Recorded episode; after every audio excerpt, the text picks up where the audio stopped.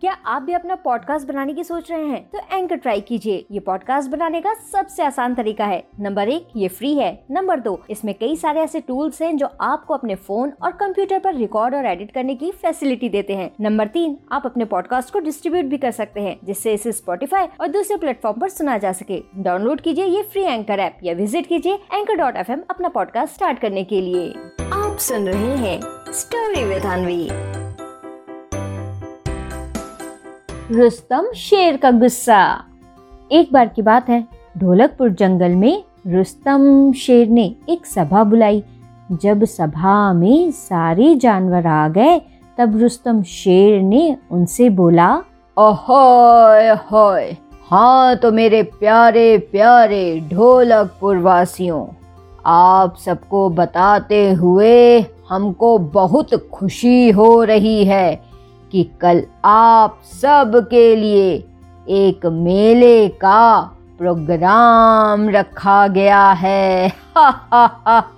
और भैया, मेले में कई तरह के खिलौने, खाने का सामान और तो और खेलने के लिए भी कई सारे खेल रखे गए हैं। अरे अरे। एक और ज़रूरी बात बतानी है।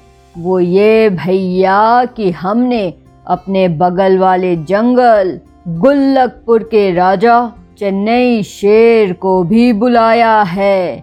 अरे भैया, वो भी तो देखें कि हमारे जंगल के सभी जानवर कितने अच्छे और समझदार हैं। हा हा हा हा। अच्छा अच्छा। तो आप सब अब जल्दी जल्दी अपने अपने घर जाइए और कल के मेले की तैयारी करिए।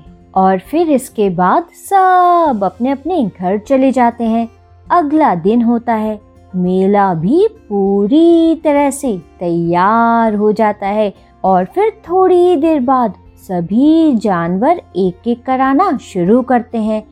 सभी को मेला देखकर खूब मज़ा आ रहा था। तभी मोंटी बंदर चंपू गधे से कहता है, अरे चंपू भाई, महाराज ने कितना अच्छा मेला लगाया है है ना? यहाँ खाने की देखो, कितनी सारी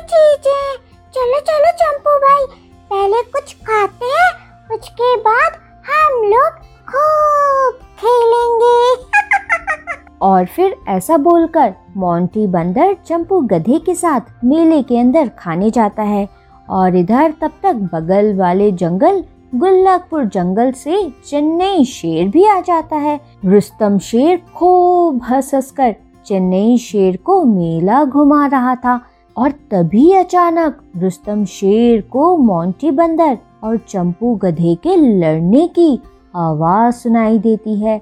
वो देखता है कि मोंटी बंदर और चंपू गधा एक दूसरे को पकड़कर आपस में ज़ोर ज़ोर से बोल रहे हैं।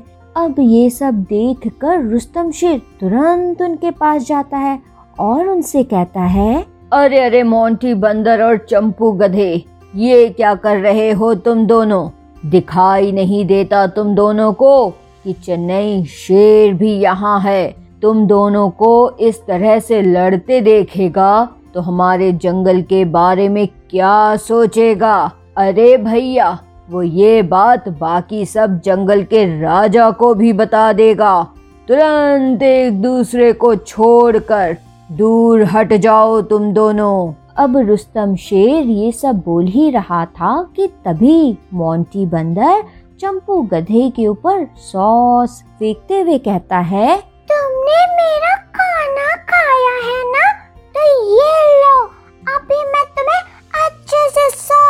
खिलाता हूँ। और फिर ऐसा बोलकर वो चंपू गधे की तरफ़ सॉस का पैकेट फेंकता है। लेकिन तभी उस समय वहाँ चेन्नई शेर आ जाता है और पूरा सॉस चेन्नई शेर के मुँह पर गिर जाता है। अब ये सब देखकर रुस्तम शेर को बहुत गुस्सा आता है।